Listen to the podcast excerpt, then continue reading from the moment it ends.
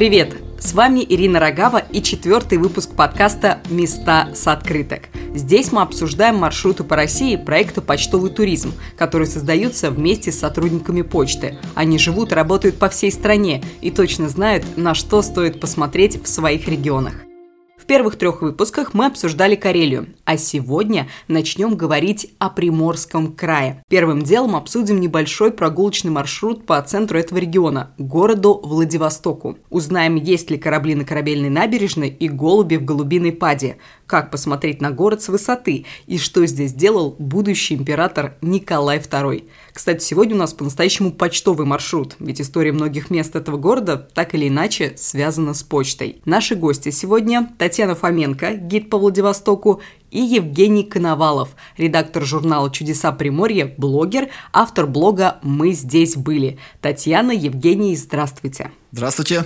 Здравствуйте.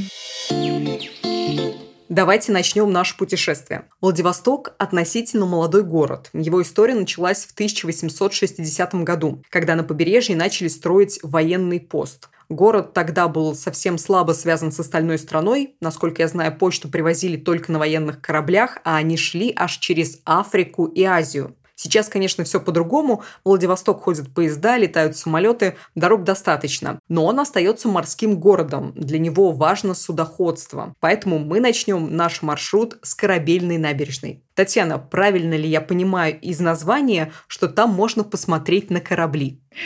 Конечно, корабельная набережная не случайно так названа. Корабли здесь можно увидеть и военные, и торговые. В целом корабельная набережная – это такой центр морской жизни нашего города, колыбель Владивостока, потому что именно оттуда начинается история военного поста, именно там есть стела основателем Владивостока, где и высадились эти отважные 28 человек э, матросов под предводительством прапорщика Комарова. И, конечно, кораблей там всегда много. Я знаю, что там есть какие-то интересные джеты прогулочные. Что это такое, знаете ли вы? Ну, здесь, во-первых, э, да, на корабельной набережной есть причал, откуда отходят туристические кораблики, катера, э, разные совершенно посадки. Можно на город посмотреть, э, не только погуляв по нему, но и можно увидеть его со стороны акватории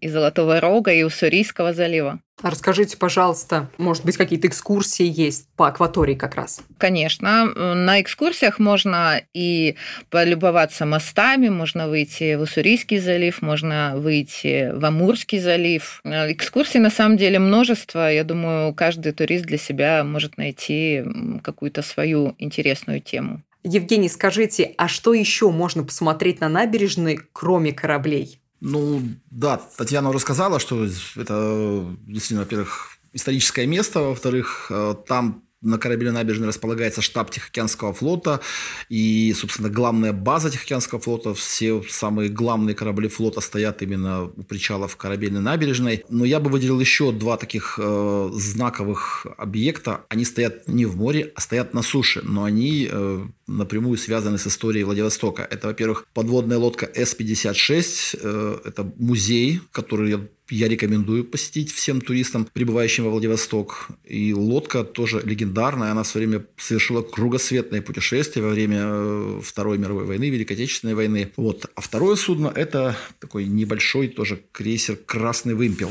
Тоже историческое судно и тоже является музеем, куда можно прийти туристу, походить, посмотреть. И там помимо, собственно, экспонатов, каких-то фотографий исторических, там еще и сохранены интерьеры, что в лодке С-56, что на Красном Вымпеле. Поэтому это тоже очень такие интересные достопримечательности Владивостока. Любители истории, думаю, оценят. Да, мне бы хотелось добавить, что э, корабельная набережная – это не только место, где корабли, но это то место, где можно наблюдать полуденный выстрел Владивостока. Потому что Владивосток – это не только военный пост, это не только порт, это еще и город-крепость. И многие жители и гости города собираются как раз к полудню на корабельной набережной, чтобы посмотреть ритуал, как заряжают эти пушки. Одна из них выстреливает в 12 часов.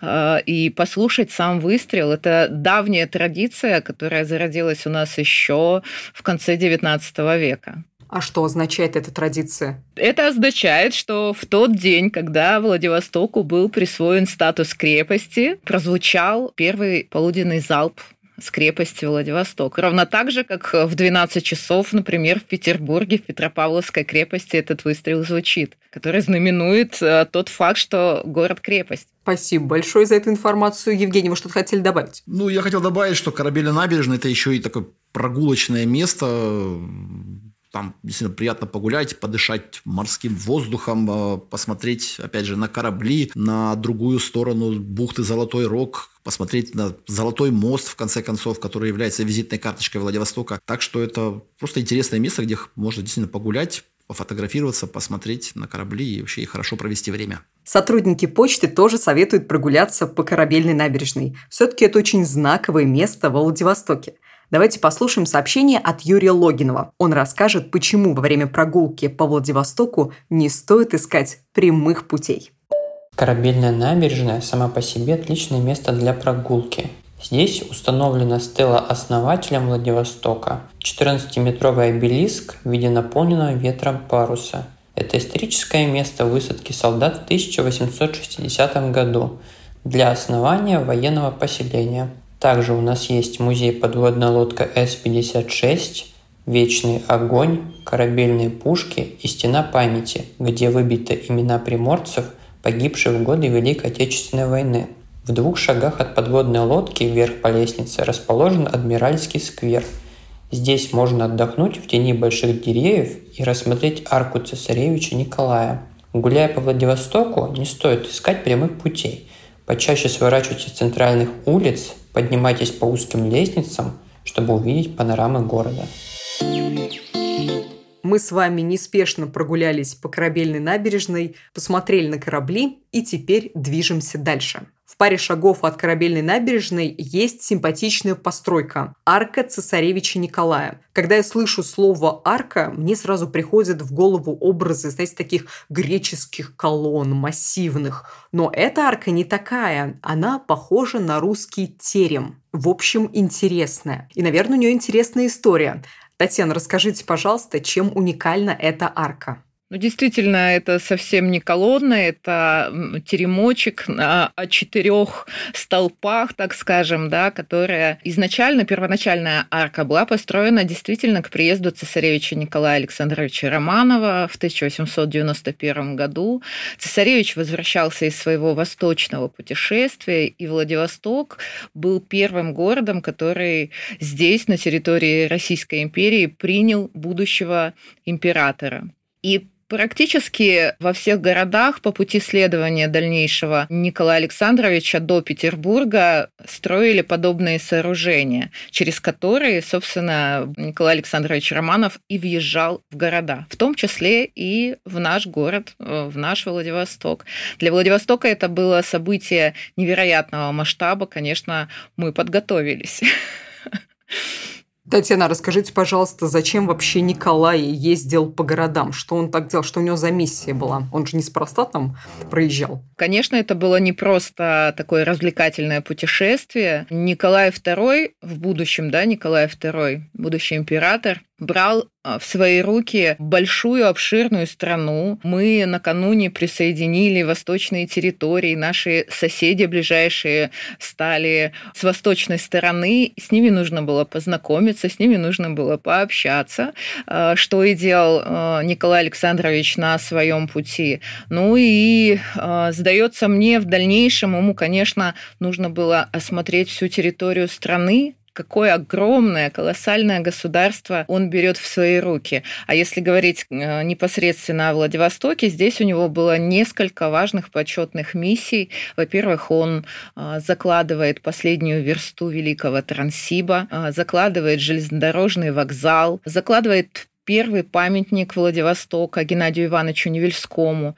и сухой док. Э, Все-таки мы морская столица на Дальнем Востоке на тот момент. Хочу также дополнить, что Владивосток не только морская столица, но еще, как мы выяснили, он стал важным пунктом в развитии почтового сообщения, а именно после начала работы китайской восточной железной дороги то есть южной ветки Транссиба, грузы из Владивостока в Москву и обратно начали доставлять в специальных почтовых вагонах. Насколько мне известно, в наши дни запущен целый поезд, который отправляется по маршруту Владивосток-Москва ежедневно и идет 9 дней. Почтовый обмен по этому маршруту осуществляется на 70 железнодорожных станциях – Поэтому можно сказать, что арка цесаревича Николая стала неким символом развития железной дороги в регионе. И наши слушатели, собирающиеся во Владивосток, рекомендую вам отметить это место на карте не только как красивое, но и как важное историческое. Я знаю, что в честь Николая II во Владивостоке назван не только арка, но и набережная, причем она современная, ее открыли всего 10 лет назад. Евгений, расскажите, пожалуйста, чем интересна набережная Цесаревича?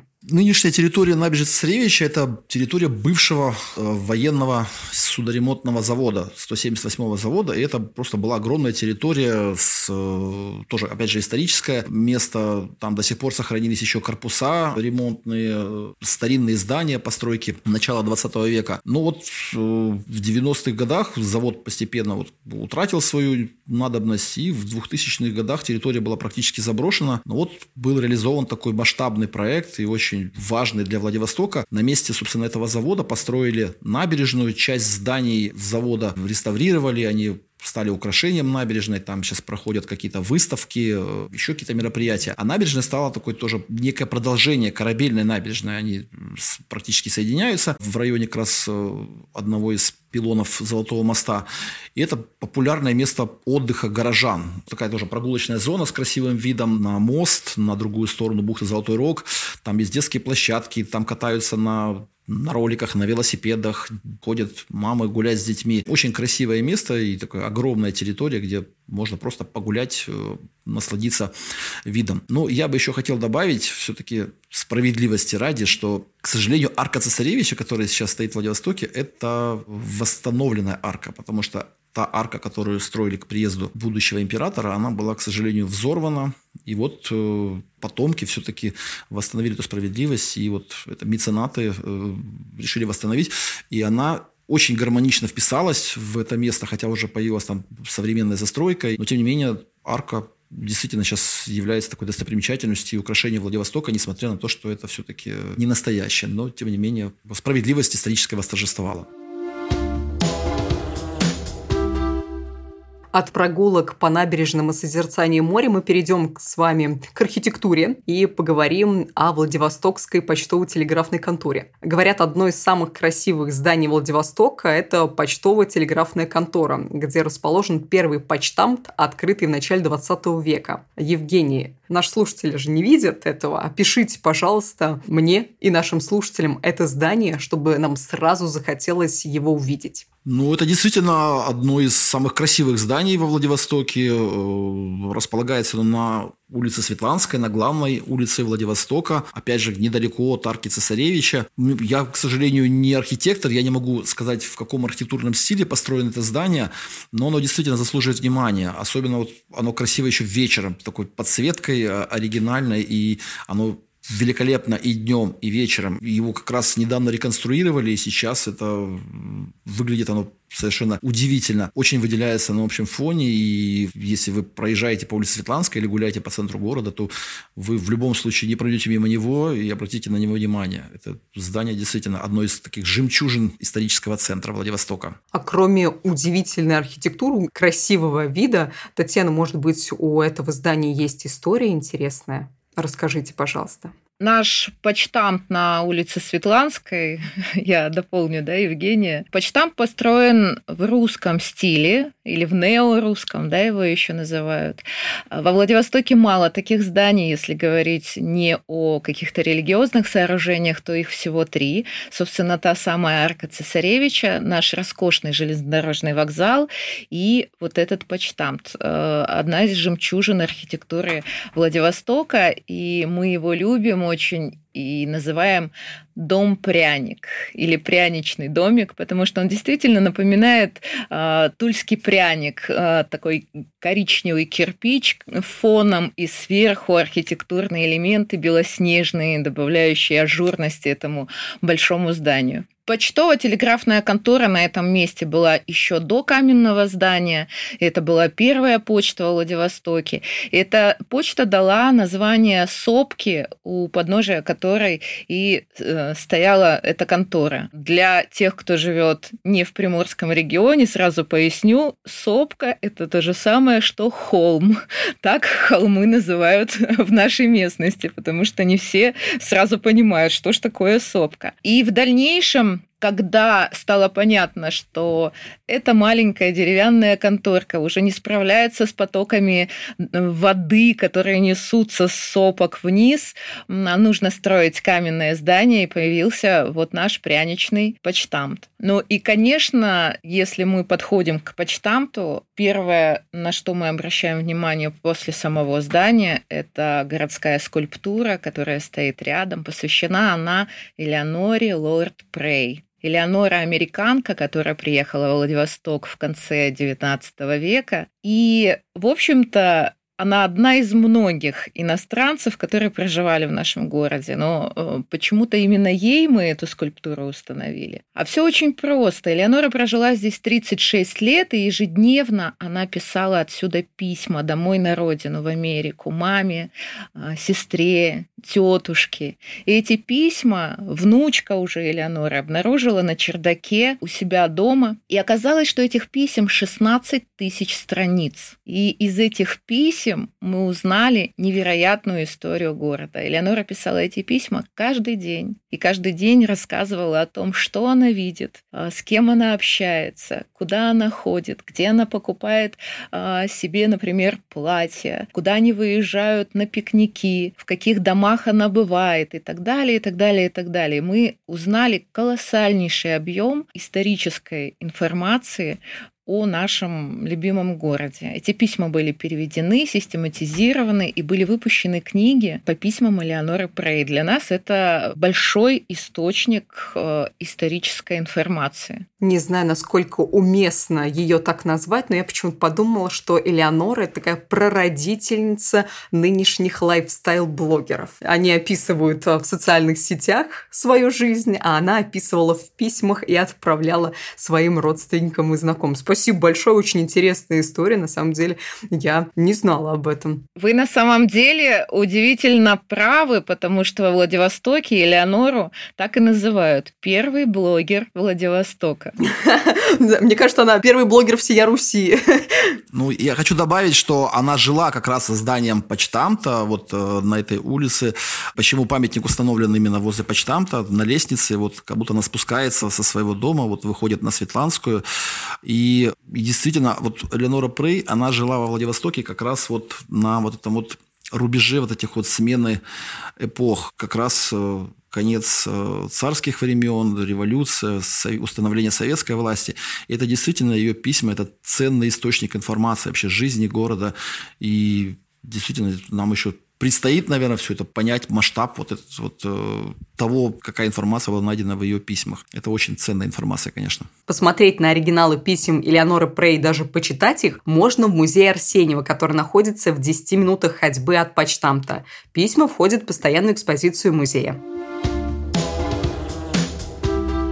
Мы с вами полюбовались почтамтом и отправляемся дальше по городу, посмотрим на него с высоты. Во Владивостоке множество сопок, как правильно Татьяна заметила, это небольшие горки и холмы, с которых открываются очень красивые виды. И самая высокая сопка в историческом Владивостоке – это Орлиное гнездо. Евгений, расскажите, пожалуйста, как туда добраться и какой вид там открывается. Просто мне кажется, что если это сопка Орлиное гнездо, то значит нужно по холмам бежать как-то пешком. Так ли это? Ну, действительно, Владивосток располагается на сопках. Э, если не ошибаюсь, у нас в городе порядка 25 сопок. Э, и даже во Владивостоке есть э, скульптурная композиция сопки Владивостока. В районе спортивной набережной установлены такие каменные столбы, символизирующие сопки Владивостока. Ну, действительно, Орлиная сопка – это, пожалуй, главная и самая известная сопка, и она как раз возвышается над вот историческим центром, там находится телевышка. С улицы Пушкинской туда можно добраться на фуникулере. Это еще одна достопримечательность Владивостока, горный трамвайчик, который поднимает вас э, на верхнюю станцию, и от нее там уже по тропинке можно подняться на видовую площадку, тоже самую известную видовую площадку, с которой открывается красивейшая панорама на Владивосток, и дальше можно можно подняться уже на Орлиную сопку. К сожалению, в последние годы она была застроена высотками, небоскребами, но тем не менее, если подняться на саму вершину, то с нее открывается вид на весь Владивосток на 360 градусов и на морскую акваторию, на Амурский залив, на бухту Золотой Рог, на а, северную часть Владивостока. Она доступна, она, там есть тропинки. Она, конечно, не является такой, скажем так, обустроенной территорией, но вполне может пригодиться для того, чтобы подняться и сделать красивые фотографии. Ну и, конечно же, я рекомендую прокатиться на фуникулере. Это еще одна, уже повторюсь, достопримечательность Владивостока. У нас сейчас в России, если не ошибаюсь, по-моему, всего два или три э, фуникулера. Вот, насколько я знаю, в Сочи, по-моему, в Калининграде существует. И это тоже вот э, фуникулер был построен э, после посещения Владивостока Никитой Сергеевичем Хрущевым, э, который увидел такие горные трамвайчики в Сан-Франциско и решил, что Владивостоку тоже нужен. Как раз тогда появилось это сравнение Владивостока и Сан-Франциско, и так был реализован проект строительства фуникулера. Обязательно вот э, приезжающим всем туристам это вот надо обязательно такой вот э, чек-лист занести прокатиться на фуникулере. Да, я уже записал в свой чек-лист прокатиться на фуникулере до Орлиного гнезда. Я знаю, что рядом с Орлиным гнездом есть интересный район, это Голубиная Пать. Татьяна, расскажите, пожалуйста, почему такое название, что это за район, чем он интересен? Действительно, э, район Голубиная Пать существует в Владивостоке. Что такое вообще Пать? Э, это такая низина между сопок, и там на самом деле расположены улицы с писательскими названиями. Они носят фамилии писателей. Но такое имя у Пади э, появилось благодаря тому, что там была голубиная почта, военная голубиная почта разместилась на склоне Орлиного гнезда, Две голубятни там стояло, ну и, конечно, обслуживающий персонал вокруг, э, были казармы, какие-то технические помещения, потому что голубей нужно было разводить, их нужно было обучать, э, нужна была специальная такая техническая группа, которая бы в этом всем разбиралась. Все-таки Владивосток долгое время существовал, во-первых, э, без телеграфа, который бы связывал военные объекты, во-вторых, были объекты, с которыми просто невозможно проложить телеграфную связь, например, корабли, например, аэростаты. И голубь – это самое простое, самое быстрое средство связи на тот момент. И эта почта зародилась а, в 1893 году. А, начали разводить голубей, привезли буквально 20 пар, и постепенно, постепенно до 140 особей вот э, их популяция выросла. И что интересно, почта просуществовала до 1948 года уже все ведь в порядке было и с телеграфной связью, и уже и революция произошла, и Советский Союз уже в полной мере да, и свои технологические мощи показал, но тем не менее голуби все еще использовались у нас, и вот эти голубятни, кстати, интересное мое такое открытие, возможно, не открытие, но мне хочется верить, что я все-таки э, верна в своих убеждениях. Однажды я шла по склону Орлиного гнезда и увидела гараж Сейчас это помещение приспособлено под гараж.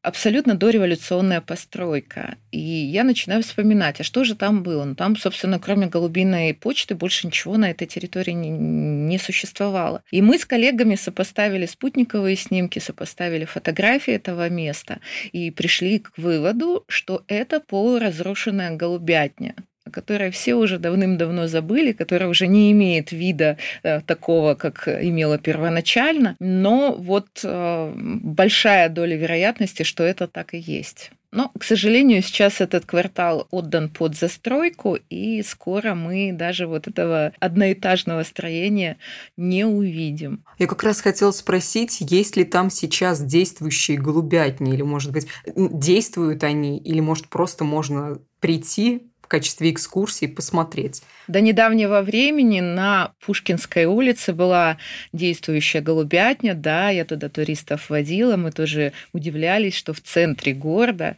можно увидеть голубей, все они были разные, очень красивые, но вот в последнее время я хожу и наблюдаю, что жизни там в этой голубятне нет. Видимо, хозяин куда-то перевез своих э, сизарей. Но будем надеяться, что увидим их где-то уже в ближайшее время в другом месте. Да, будем надеяться, что увидим голубей. Я знаю, что Голубиная Пать – это довольно старый район, и наверняка там есть исторические здания. Евгений, к вам вопрос. На что вы советуете посмотреть во время прогулки по Голубиной Паде?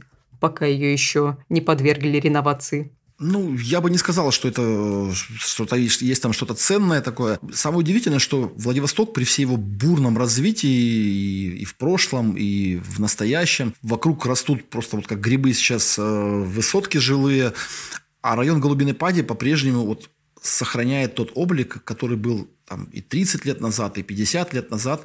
Это в основном вот такие одноэтажные деревянные домишки, расположенные вот в этой как раз впадине. Поэтому вот несмотря на то, что действительно вокруг все вот строится, развивается, там еще вот сохранился вот этот вот уклад жизни, наверное. Этот еще район интересен тем, что именно там, например, появился первый пивзавод во Владивостоке, именно в Голубиной Паде. Ну, я думаю, что если кто-то из гостей Приморье в ближайшее время собирается приехать в Владивосток, стоит туда пойти, посмотреть и увидеть э, еще вот ту старую голубиную пать, потому что уже через несколько лет это все исчезнет, к сожалению. У нас, да, действительно, несколько таких вот падей во Владивостоке, которые вот почему-то там время как будто остановилось. И это очень удивительно и очень интересно. Любителям романтики мы советуем обязательно к посещению Орлиное гнездо. Там красивейший вид на Японское море, корабли, мостики. Оценителям истории и таких непопсовых мест и истории могут заглянуть в глубинную пать. Мы уже с вами а, говорили про красивый исторический почтамт в самом центре города, но я знаю, что во Владивостоке есть еще одно здание почты, которое заслуживает внимания туристов. Это прижелезнодорожный почтамт. Название, конечно, у него массивное, наверное, как и само здание. А, Евгений, расскажите, пожалуйста, чем это здание интересно и почему, на ваш взгляд, его стоит посетить? Ну, я думаю, что стоит посетить вообще привокзальную площадь, потому что это, это тоже такой исторический центр, сердце Владивостока, и те отважные путешественники, которые прибывают во Владивосток на поезде, особенно из Москвы, это действительно такой подвиг совершить путешествие через всю страну, там 6 или 7 суток ехать на поезде, и когда они добираются, и вот они выходят, и вот первое, что видят, они видят наш красивый железнодорожный вокзал. Площадь привокзальная, она часто меняла свой облик, там что-то строилось, э, сносились старые здания, но тем не менее там сейчас вот такая вот концентрация разных э,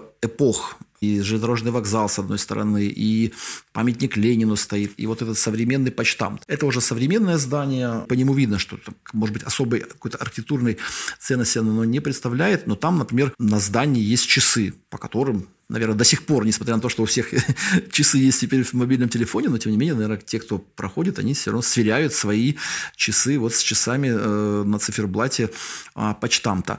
И насколько я знаю, я могу, конечно, ошибаться, но вроде бы и слышал такую информацию, что была идея вводить туда экскурсии, конкретно вот посмотреть эти часы, как они работают, потому что там э, такой механизм, который тоже уже много лет функционирует, еще там, э, наверное, там с каких-то 60-х, 70-х годов.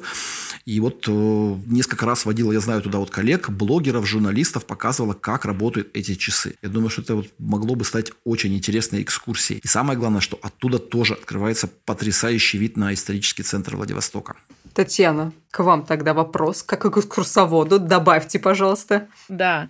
Ну, почтамт, э, несмотря на то, что у него довольно скромный архитектурный вид, э, абсолютно такой классический советский, тем не менее, на нем есть некоторые элементы, которые требуют внимания. Во-первых, конечно, металлический барельеф, украшения по одному фасаду, где мы видим, э, что соединяются два города, две крайние точки Транссиба, Москва и Владивосток, и барельеф, который показывает нам э, Спасскую башню Кремля и другие достопримечательности э, Москвы и Владивостокские достопримечательности, Растральную колонну, корабли военные. И э, главное, наверное, для той эпохи уж точно фраза, которая там высечена, принадлежавшая Владимиру Ильичу Ленину, «Владивосток далеко, но город-то Нашинский, вот эта фраза высечена на а, здании вот этой почты. И вот те самые башенные часы, а, по которым я бы все-таки не рекомендовала сверять время, не всегда они его показывают точно, но ежедневно ровно в 12 часов одновременно с выстрелом пушки с 33-го причала с корабельной набережной эти часы исполняют мелодию по долинам и по взгорьям. По долинам и по взгорьям это приморская такая партизанская песня, а, которая стала символом победы большевизма здесь, на Дальнем Востоке. Это мелодия для нашего региона в те времена была была одной из ключевых. 25 октября 1922 года, как поется в этой песне, партизанские отряды занимали города. Вот 25 октября был занят Владивосток. Улицу Алиутскую в последующем переименовали в улицу 25 октября. На памятнике борцам за власть Советов на центральной нашей площади тоже высечены э, строки из этой песни. И эта же мелодия была в свое время позывными к радиопередаче «Тихий океан», которая вещала на весь э, Тихоокеанский бассейн. И посредством этой радиопередачи родные передавали своим морякам привет, потому что других средств связи не было. А родственники приходили в дом радио и говорили своим родным, мой муж такой-то месяц уже в море, на таком-то сейнере, любим, скучаем, передаем привет. И вот эта радиопередача, она начиналась как раз а, с позывного, а, с мелодии по долинам и по взгорьям. И сейчас мы каждый день в 12 часов эту мелодию слышим с часов на башне этого почтамта. Кроме того, если уж говорить о почте, о почтовой связи, действительно, почтовый поезд по железной дороге приходит к нам нашему вокзалу подходит к опорной, так скажем, стене, в которой создан тоннель прямо под улицей Светланской к почте, чтобы облегчить логистику, и по этому тоннелю на почту всю корреспонденцию и доставляют. Но, насколько я понимаю, он не пешеходный, то есть прогуляться по нему нельзя. Конечно, он исключительно почтовый, технический, он только для того, чтобы переносить корреспонденцию. Ну ничего, кроме этого тоннеля можно что посмотреть у при железнодорожного почтамта. Почтамт – это знаковое место, находится рядом с вокзалом, конечной точкой Транссибирской магистрали, и я знаю, что сотрудники этого отделения работают круглый год, даже в новогоднюю ночь они принимают письма и отправляют их по железной дороге. Так что, если наши слушатели окажетесь во Владивостоке зимой, в Новый год сможете отправить открытку, даже 31 декабря. Мы с вами движемся дальше и напоследок обсудим одно из самых красивых мест Владивостока – Токаревский маяк. Расскажите, пожалуйста, нашим слушателям, которые впервые узнали об этом маяке, чем он так интересен и почему это одно из красивейших мест. Евгений, давайте с вас начнем. Ну, Токаревский маяк – это тоже а, достопримечательность, куда стремятся все приезжающие в Владивосток туристы, хотя бы потому, что это, по сути, край земли, край Владивостока. Сейчас, конечно, можно по мосту, допустим, добраться на остров Русский, то есть дальше проехать, но раньше, когда не было моста, то вот как бы крайней точкой, куда можно по суше добраться в Владивостоке, был именно э, Токаревский маяк. Интересен он тем, что маяк стоит э, на косе, маленьком островке, который соединен с э, сушей косой, которую иногда размывает, и к нему, допустим, пройти невозможно. Либо, там, когда, допустим, отмель какая-то, отлив, то по этой косе проходят люди и, и вот фотографируются на фоне этого маяка. Это такой символ, э, тоже один из открыточных видов Владивостока. Опять же, для города моряков, города рыбаков маяк Токаревский – это как вот символ дома. Да? Когда корабли возвращались домой, в порт, они первое, что видят, конечно же, это маяк. У нас несколько маяков во Владивостоке. Это тоже такие знаковые достопримечательности, символы Владивостока. И вот Токаревский, он один из старейших маяков. Сейчас, может быть, у него не такая важная функция, но вот он по-прежнему почему-то самый популярный и самый любимый, наверное, маяк. Место очень красивое, там э, люди приезжают туда отдохнуть, купаться, там чистое море. И еще там потрясающий закат. Если говорить о любовании закатами в Владивостоке, то, конечно же, это Токаревский маяк. И вечером там просто нет мест, где запарковать машину. Там очень много людей. Каждый вечер после работы горожане устремляются на вот эту Токаревскую кошку, так называемую, это как раз это вот коса, чтобы посидеть и полюбоваться волшебными владивостокскими закатами. И, кстати, в Владивостоке снималось очень много фильмов, и это очень популярное место как раз э, съемок съемок. Если там, взять разные фильмы, там, начиная с там, 60-х годов, в Владивостоке очень много фильмов снималось художественных, то Токаревский маяк будет обязательно присутствовать в этом фильме. В каком, например?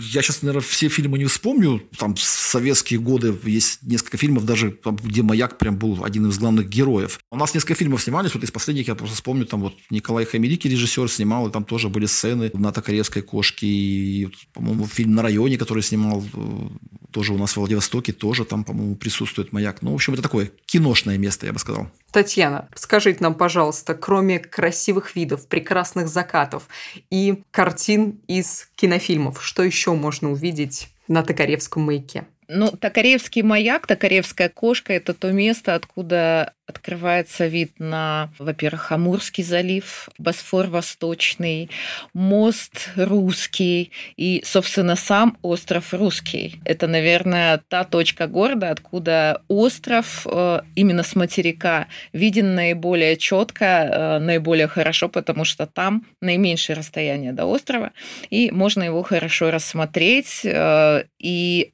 остров Елена, потому что в свое время от э, большого острова Русский каналом отделили маленький кусочек и образовался остров Елена, который находится прямо напротив этого маяка, и можно хорошо его рассмотреть. Маяк Токаревский, э, сейчас он уже, конечно, на аккумуляторах, сейчас он самостоятельная такая единица, но в былые времена он все-таки питался от электричества, и были установлены установлены специальные металлические опоры, по которым вот эти провода были проведены, и до сих пор обрезки этих опор видны из воды, когда мы идем по косе до самого маяка. А вот эти металлические столбики можно рассмотреть, и многие жители даже считали, что раньше до маяка был мостик. Вот воспринимали эти перекинутые провода как мост. На самом деле нет. Это было электрическое питание маяка, но тем не менее еще можно и легенды легенды всевозможные подобные услышать. И, а многие даже считают, что это некое такое мистическое место, и некоторым особо чувствительным особам может там открыться портал в будущее, и можно увидеть картинки даже из будущего. Так что имейте в виду, быть может, вы из таких и действительно станете провидцем именно у нас в Владивостоке на Токаревской кошке. Мне бы хотелось, конечно, еще уделить а, минутку тому, э, кто построил этот маяк, благодаря кому этот маяк появился на, на нашей э, территории. Отто Васильевич Лингольм, он финляндец. Он приехал сюда из Финляндии и стал одним из первых моряков-китобоев. И после того, как он от китобойного промысла немножечко отошел, он стал одним из крупнейших подрядчиков Владивостока, строил множество маяков. Он также строил сухой док цесаревича э, Николая и, собственно, встречал встречался с Николаем Александровичем Романовым во время его визита в Владивостоке. Они вместе э, эту закладку устраивали. И вот Э, со стороны Отто Васильевича это был такой подарок Владивостоку. Он сам, поскольку тоже из морского региона, из морской страны, родился в Финляндии, там на маленьком островочке, где был свой маяк. И э, есть такое мнение, что он с детства еще мечтал построить маяк, и вот маяк своей мечты он реализовал именно здесь, в Владивостоке, сделав такой подарок нашему прекрасному городу. Поэтому мы всегда Отто Васильевича Лингельма вспоминаем именно в этом месте добрым словом. До сих пор этот э, подарок радует жителей и гостей э, нашего чудесного города. Спасибо вам большое за историю маяка и за описание красот, которые с него открываются. Я обожаю маяки и буду в Владивостоке, обязательно оценю вид с маяка Токаревского.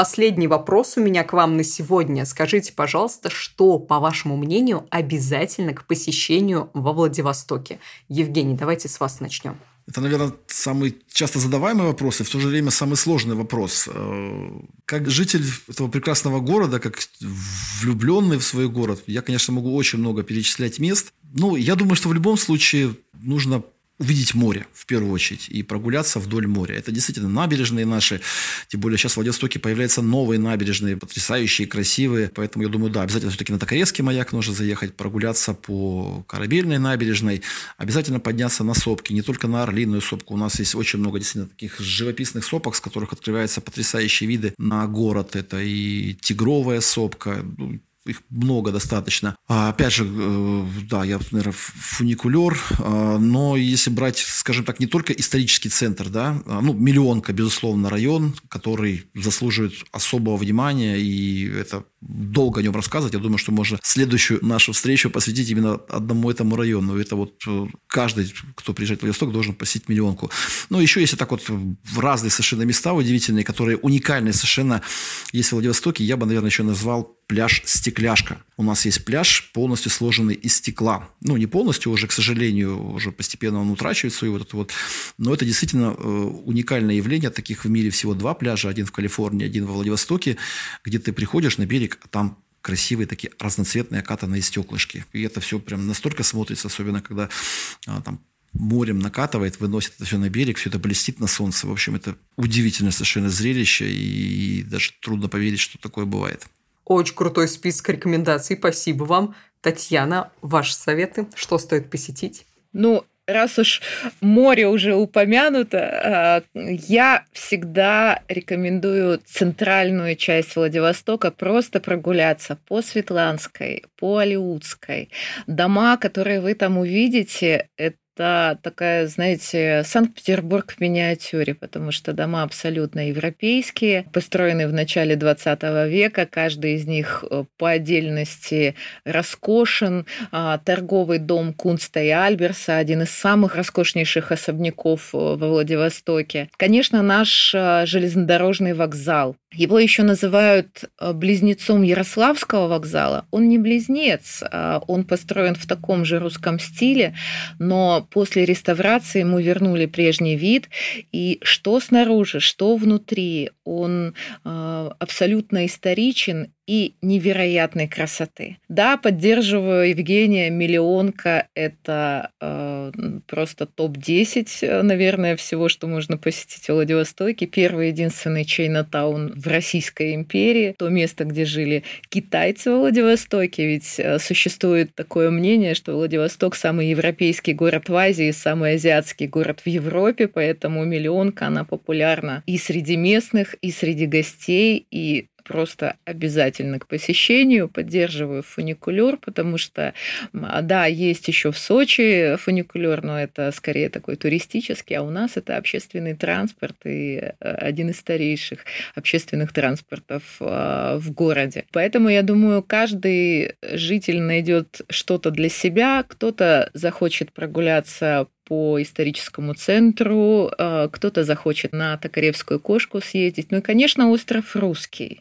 Это отдельная история, которой стоит посвятить, возможно, даже не один день. Океанариум, а, морская ферма, где вас э, не только посвятят в то, как э, живут обитатели моря, а, как они разводят устриц, э, мидий, гребешок, устроят вам еще и дегустацию обязательно. Набережная кампуса ДВФУ, Дальневосточный федеральный университет. Вот там я всегда рекомендую взять в прокат э, велосипед, проехаться, потому что набережная большая, территория кампуса огромная, позавидовать студентам, которые там обучаются, потому что я всегда это делаю, всегда сетую на то, эх, почему же в мои студенческие годы не было такого вуза, чтобы можно было просто выйти с пар и вдохнуть э, вот этот свежайший морской воздух. Ну и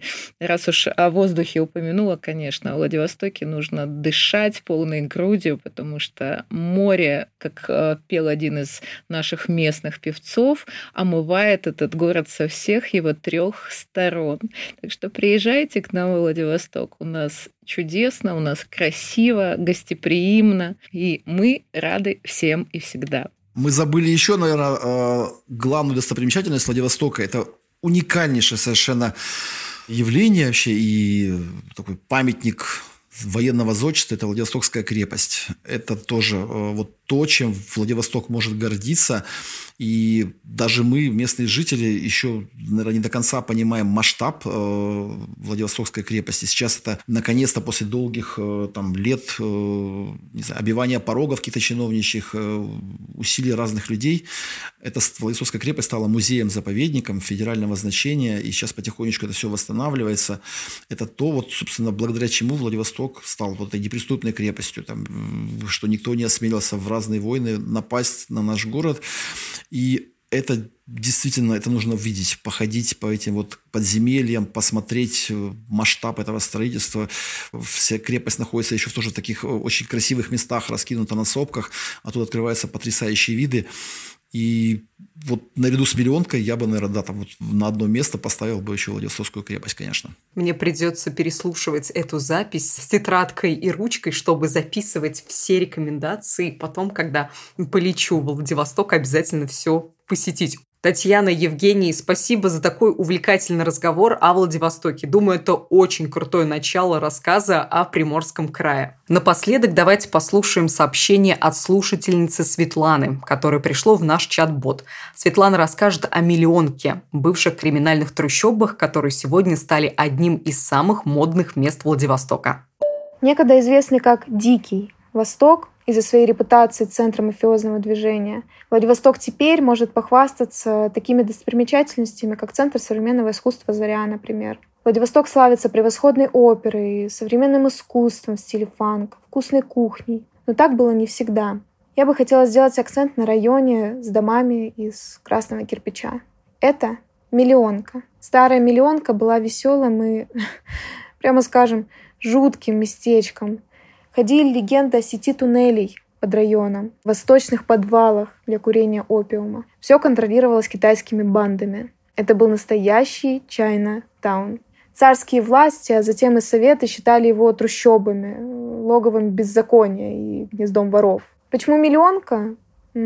Слухи гласят, что название произошло от представления русских о том, что там жил миллион китайцев последние годы все чаще можно услышать, как миллионку называют Владивостокским Арбатом.